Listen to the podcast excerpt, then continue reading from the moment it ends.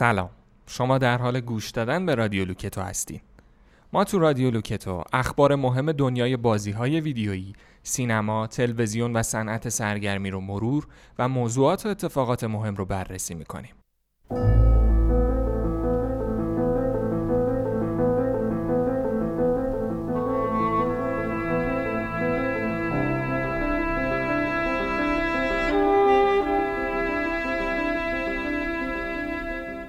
توی این اپیزود از برنامه چهره ها به سراغ انیو موریکونه رفتیم و می‌خوایم خیلی خلاصه ببینیم که چرا این آهنگساز ایتالیایی چنین جایگاه ای توی موسیقی و سینما داره.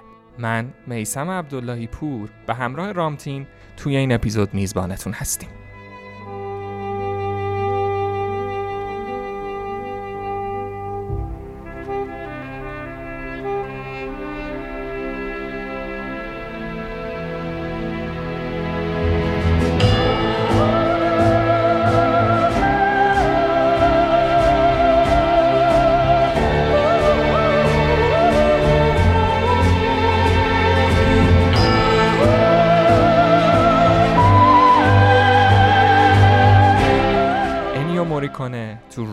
پایتخت ایتالیا به دنیا اومد.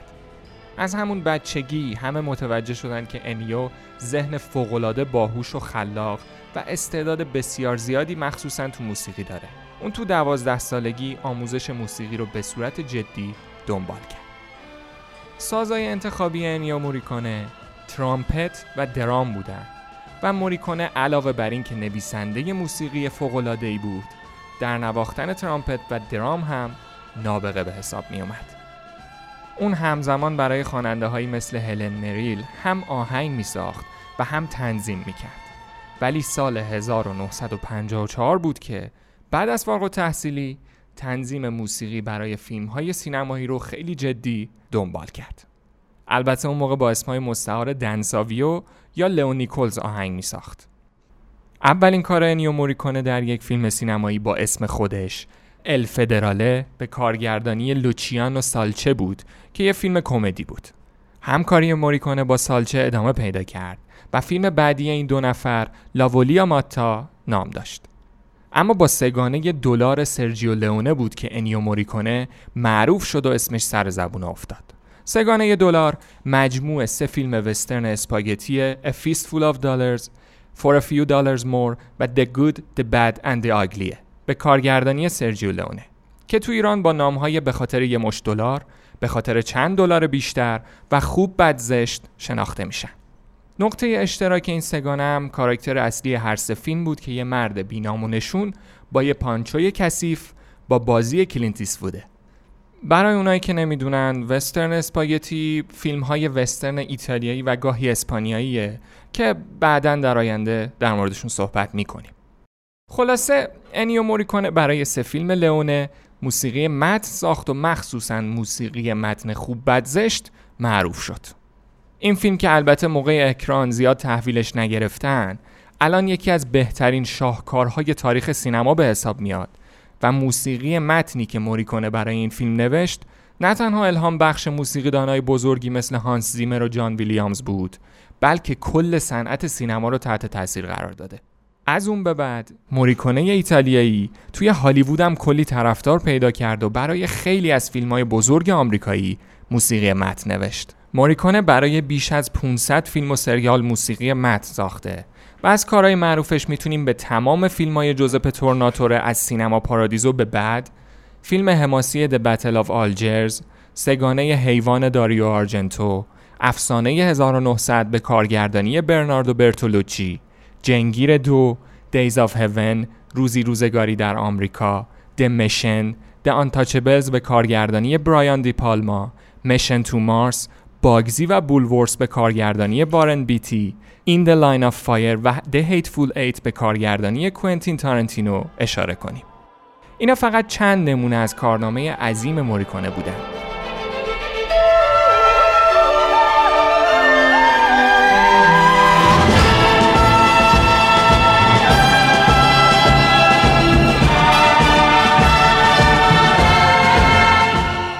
موریکونه توی اروپا مخصوصا فرانسه و اسپانیا هم خیلی پرکار بود و برای فیلمهایی مثل سگانه لا کیج فول یا The Cage of Mad Women، مارکو پولو، نوسترومو، Fateless و اون فیسیکوی توپله یا Come What May هم موسیقی متن نوشت.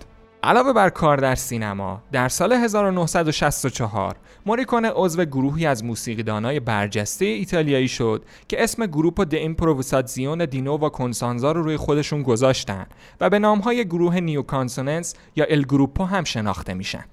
این گروه کارشون موسیقی آوانگارد بود و هدف اصلیشون نواختن موسیقی به شیوه بداهه و استفاده غیرعادی از سازها بود و تاثیرشون در موسیقی الان حتی بیشتر از همیشه حس میشه. موریکونه جوایز زیادی دریافت کرده و عضو تالار مشاهیر گرمیه.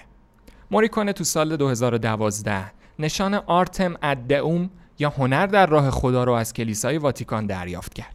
اگه بخوایم فقط به گوشه ای از افتخارات موریکونه اشاره کنیم می‌تونیم به جایزه انجمن فیلم آمریکا برای فیلم The Mission سه جایزه گلدن گلوب یه جایزه Globo d'oro برای فیلم Il lungo silenzio دو جایزه گرمی در کنار عضویت در تالار مشاهیر و جایزه یک عمر فعالیت هنری، 11 جایزه Nastro d'Argento، چهار جایزه انجمن موسیقیدانان آمریکا به علاوه یک جایزه به پاس یک عمر فعالیت هنری، 6 جایزه بفتا، 9 جایزه داوید و یک جایزه به پاس فعالیت‌های هنریش در پنجاهمین سالگرد این مراسم. یک جایزه فیلم های اروپایی به علاوه یک جایزه برای یک عمر فعالیت هنری و دو جایزه انجمن منتقدان لس آنجلس.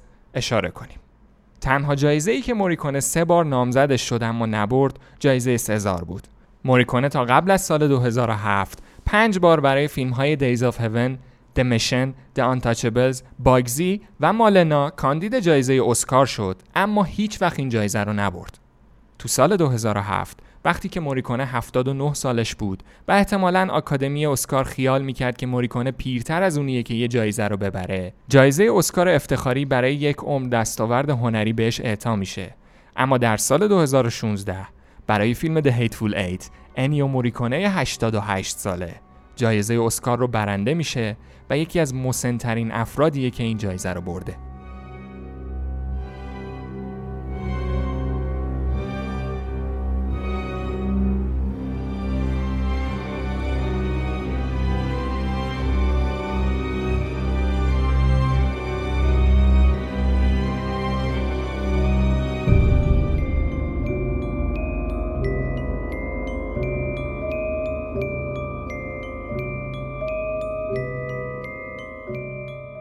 جالبه بدونین که موریکونه هیچ وقت انگلیسی یاد نگرفت و فقط برای دریافت جوایز یا اجراهای زنده از روم خارج می‌شد و تمام موسیقی متن فیلم ها رو توی خونه خودش تو ایتالیا نوشته. خب این یه نگاه کوتاه به زندگی هنری انیو موریکونه بود. اما می‌خوایم برگردیم به دهه 60 میلادی و سگانه دلار. می‌خوایم ببینیم چرا انیو موریکونه با این سگانه به شهرت رسید. عاملش چی بود و چه تأثیری روی سینما داشت. رامتین؟ خب برای اینکه ببینیم انیو موریکونه چطوری اصلا تونست موسیقی متن این سگانه رو بسازه که یه همچین تأثیری بذاره بعد نگاه کنیم که اصلا توی اون ده داشت چیکار می‌کرد. همونطور که میسم گفت توی سال 1964 موریکونه عضو ایل گروپو شد یا همون Gruppo di Improvvisazione di Nuova Consonanza. می‌دونم اسم سختی داره. پوست میثم کنده شد تا این اسمو بگه. ولی خب این گروه خیلی مهمه. نه فقط واسه زندگی انیو موریکونه و کارایی که کرده بلکه کل صنعت موسیقی تحت تاثیر این گروه بوده. واسه همین من قبل از اینکه بگم چی ویژگی های کار انیو موریکونه داشته یه نگاهی به فعالیتش تو این گروه می‌خوایم بندازیم. مؤسس ایل گروپو فرانکو اونگلیسی بوده که در سال 1964 این گروه با 5 تا نوازنده ایتالیایی که همشون خیلی آدمای تحصیل کرده و جزء نوابق موسیقی ایتالیا حساب می شدن این گروه تأسیس کرد. یه گروهی بود که هدفشون ساخت موسیقی تجربی و بداهی بود. یعنی خب افرادی مثل موریکونه یا بقیه از این گروه مثل اونگلیسی اینا کسایی بودن که موسیقی ارکسترال می ساختن نوت می نوشتن عده خیلی زیادی رو رهبری می‌کردن خیلی دقت داشتن که همه چیز دقیقا همون جوری که می‌خوان نواخته بشه. اما ایل گروپ دقیقا نقطه عکسشه. یه موسیقیه که بدون اینکه اصلا بدونن می‌خوان چیکار کنن شروع می‌کنن یه صدایی در میارن.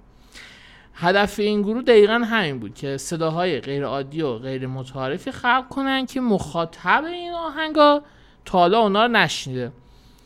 و اصلا بهش عادت نداره. سال 1967 یه مستندی در مورد این گروه ساخته میشه که اونگلیسی توی این مستند میگه مخاطب موسیقی ما وقتی این موسیقی ما رو بار اول میشنوه شاید فکر کنه که ما اصلا سازلن بلد نیستیم اما موسیقی هم چیزی بارمون نیست و کلا نمی‌دونیم داریم چیکار می‌کنیم. ولی حقیقتش اینه که موسیقی ایل گروپو توی چارچوبای شناخته شده موسیقی حالا هر سبکی کلاسیک موسیقی اون دوره که البته هنوز راک هم شکل نگرفته بود مثل جاز بلوز اینا تو چارچوب نبوده این موسیقی. ولی اونگلیسی می‌گفت خب این موسیقی ما باعث میشه که هر مخاطبی یعنی هر آدم مجزایی یه, ب... یه تف... نظری داشته باشه در مورد موسیقی ما یه برداشتی داشته باشه یه جوری بهش کنه. یکی خوشش میاد یکی بعدش میاد یکی از اون یه صدای خاصی خوشش میاد. و اینطوری نیست که مثلا یه موسیقی یه آهنگ ما تبدیل بشه به یه آهنگ مینستریم که هم خوششون بیاد. ما از این چند پارگی که توی جامعه مخاطب ما وجود میایم میاد خوشمون میاد. از دوست داریم یه همچین چیزی رو دوست داریم ببینیم. یه جور آزمایشه برامون. برای اینکه تصویری از این موسیقی داشته باشیم خیلی تصورش سخته. بیا خب یعنی چی غیر متعارف؟ یه آلت موسیقی که باش آشنا هستین رو در نظر بگیرین. هر چیزی می‌تونه باشه گیتار شیپور ترامپت درام ساکسیفون هر چی. و تصور کنین که یه جور دیگه ازش صدا در بیاد. هر جوری که فکرشو می‌کنین. من برای اینکه یه کمی کمکتون کنم که مثلا چه جور صدایی داشته این قطعه رو انتخاب کردم که با هم به چند ثانیهش گوش میدیم. یه همچین موسیقی بوده ایل گروپو.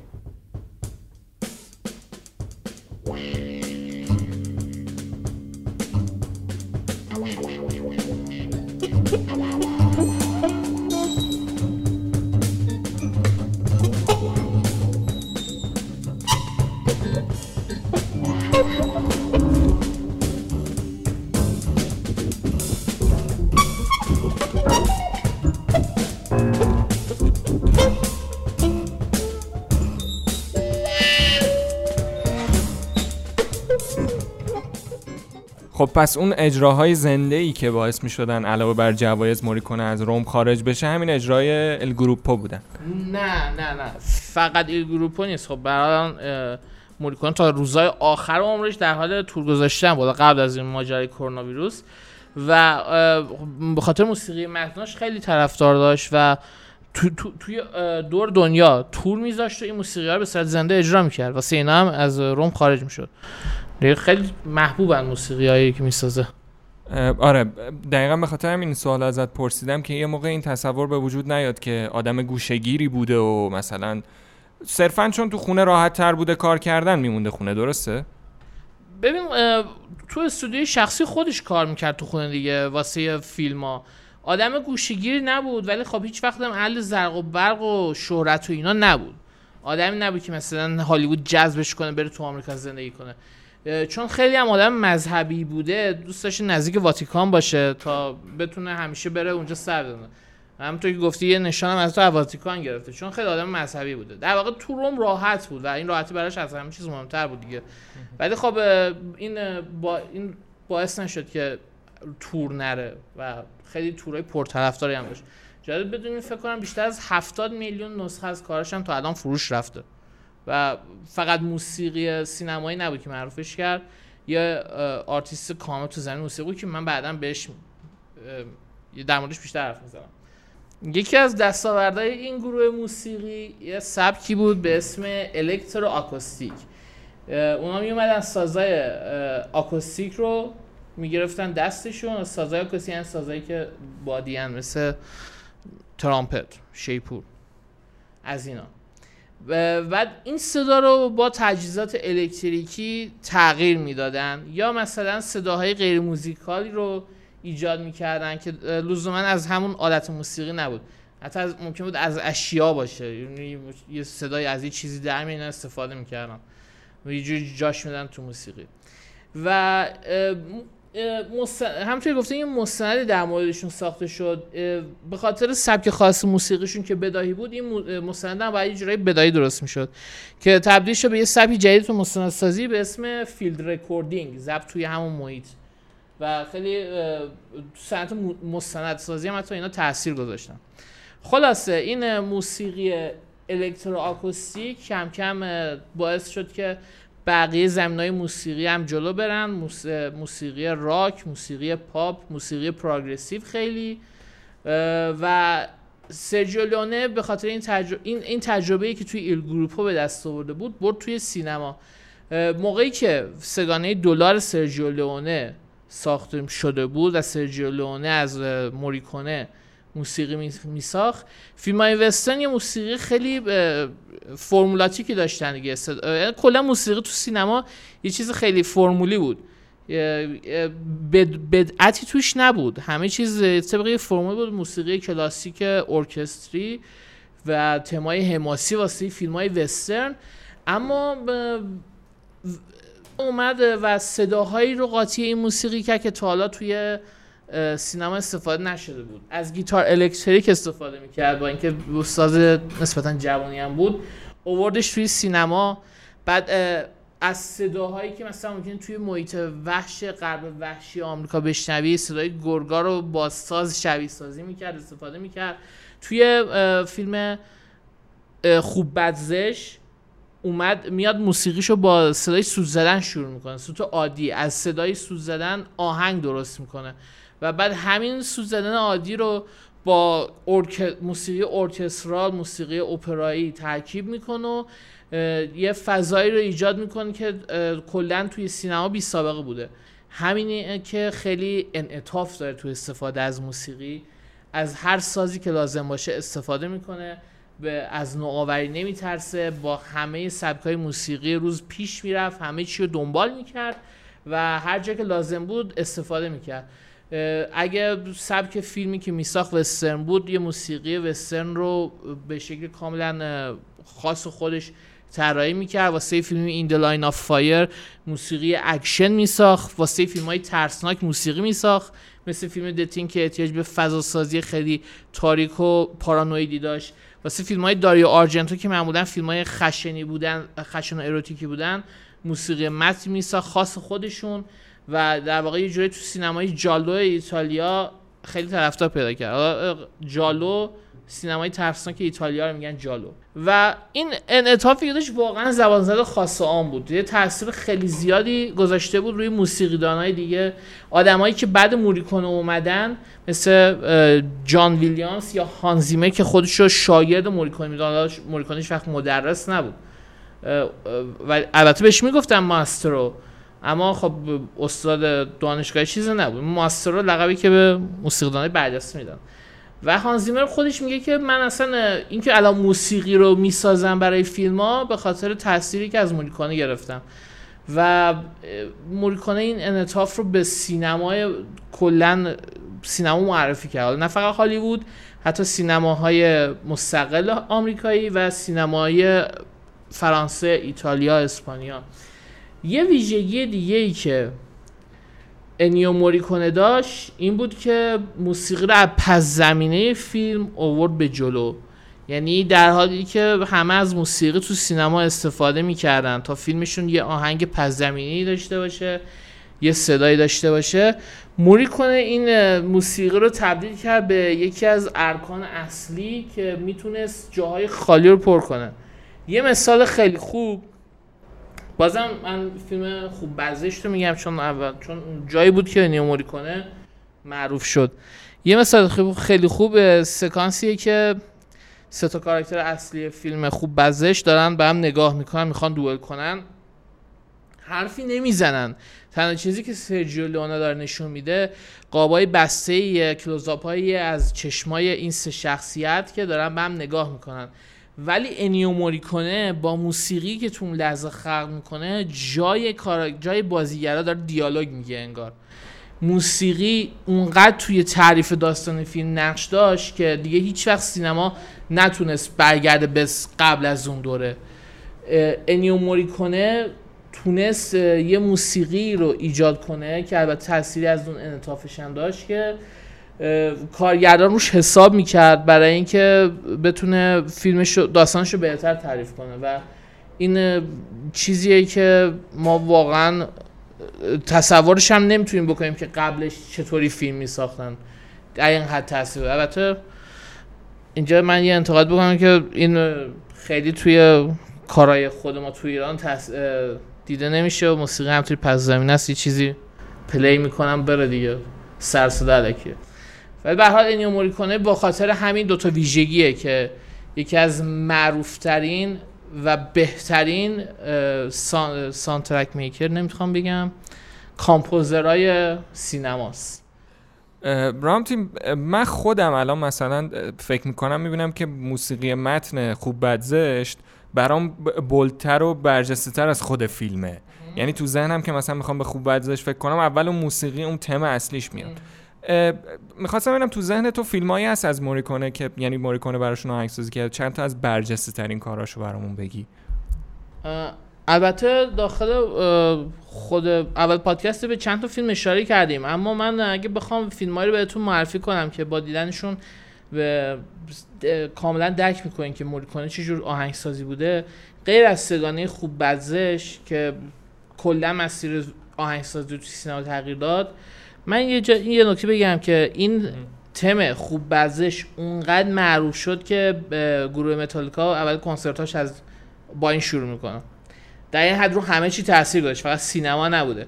چون همونطوری گفتم اولین نفری بوده که گیتار الکتریک استفاده می‌کرده واسه آهنگسازی واسه فیلم و خیلی موسیقی راک و متال ازش تاثیر گرفته. خودش هم خیلی دوست داشت اتفاقا این دو سبکو و band ای تجربی هم کلا وامدار ابداعات ایل گروپو هم داشتم می‌گفتم. غیر از اون سگانه یه فیلمی رو همون دهه 60 اگه اشتباه نکنم ساخته شد به اسم مادالنا که یه فیلم رومانتیک شبه ماسی بود نمی‌خوام بگم ماسی که از همون نوآوری های خودش توی فیلم های رومانتیک استفاده می‌کرد. و تجربه ای رو به وجود می آورد که خیلی خودمونی تر بود. همینطور خب آهنگاش جوری بودن که پس زمینه فقط نبودن دیگه به تعریف داستان کمک می‌کردن. توی فیلم های رومانتیک تاثیرش رو توی مادالنا گذاشت. واسه وانس اپان تایم این آمریکا اومد یه تمی درست کرد برای یه داستان جنای حماسی در مورد چند تا پسر یهودی ایتالیایی تبار که توی یه محله پر از جرم جنایت رشد می‌کنن. یه جورایی کاملا نقطه تضاد فیلم های پدرخوانده بود از نظر موسیقی متن و خیلی چیز خیلی جدید بود. یعنی آدم واقعا لذت می‌برد از اینکه فقط موسیقی رو گوش کنه و کاراکترها هم توی رو صحنه باشن. واسه وانس اپان تایم این وست یه کمی تم راکتری رو به کار برد. و فیلم دمیشن یه فیلم مذهبیه. در مورد سفر یه عده مبلغ مذهبی. اگه اشتباه نکنم با آفریقا. و خیلی خوب می‌تونست از دانشی که از مذهب داره و موسیقی مذهبی داره واسه خلق فضای وحشتی که اون مبلغین مذهبی داخل اون فضای آفریقا تجربه می‌کنن استفاده کنه و فیلم آنتاچبلز هم یه نمونه دیگه ای که به نظرم حالا نه فقط به خاطر موسیقی موری کنه به خاطر خود فیلم هم که شده نگاش کنین چون فیلم فوق العاده خوبیه. ولی موسیقی موری کنه کاملا تنش بین کاراکترهای اصلی فیلم استرابی که پلیسای فیلم توی گرفتن آل کاپون دارن یا شخصیتی که آل کاپون داره شخصیت خ... چجوری بگم خیلی وحشیانه ای که داشت و خیلی خوب نشون میده. شاید بهترین کار فیلم سینما پاردیزو رو خیلی شاید بگن بهترین کار انیو موریکونه توی سینما بود. من باشون مخالف نیستم. نمیگم موافقم اما مخالف نیستم. چون موریکونه عشقش به موسیقی رو توی این فیلم کاملا نشون میده. فیلم سینما پاردیزو ادای دین جوزپه تورناتوره به سینما بود و بخشی از این ادای دین هم خب عشق به موسیقی متن فیلم ها بود و بهترین انتخابی که می‌تونست بکنه انتخاب انیو موریکونه برای موسیقی متن این فیلم بود و موریکونه هم سنگ تمام گذاشت که باعث شده الان سینما پارازی که بهترین فیلم های تاریخ سینما باشه و هیچکی نتونه فراموشش کنه. و فیلم دیگه ای که خیلی موسیقی متن آیکانیک آه؟ آیکانیک نه, نه, نه ماندگار. ماندگار. داره فیلم مالناس. که فوقالعاده فیلم فیلم مالنا در مورد دوران بلوغ پسر بچه هایی که تحت تاثیر اون جامعه بسته ایتالیایی و انیو موریکون من نمی‌دونم چطوری تونسته این فضا رو درک کنه که بسازه. خب آدم خیلی پیری هم بوده. سال 99 چند سالش می‌شده خب آدم خیلی پیری بوده. اما خب اون انعطافی که داشته توی یادگیری و عشق که به موسیقی روز داشته آدم نبوده که بچسبه به سنت ها همیشه دنبال نوآوری بوده. باعث شده که بتونه خودشو با فضای فیلم مالینا هم وفق بده و یه موسیقی متن شاکار بسازه. و خب به خاطر دیتفول ایت اسکار برده. شاید بگیم چرا بعد این همه شاهکار واسه دیتفول ایت نمیگم شاهکار نیستا شاهکاره. ولی خب بعد از این همه سال فیلم ساخت موسیقی ساختن برای فیلم ها مخصوصا سگانه وسترنی که 50 سال پیش از ساخته بود. The Hateful Eight رو میشه گفت جمع تمام تجربیات و دانش انیو موریکونه توی یه فیلم بود و هیچ رقیبی نمی‌شد براش تصور شد. انیو موریکونه البته آدم نیست که بشه اصلا با کسی مقایسهش کرد کسی قابل مقایسه با اون نیست.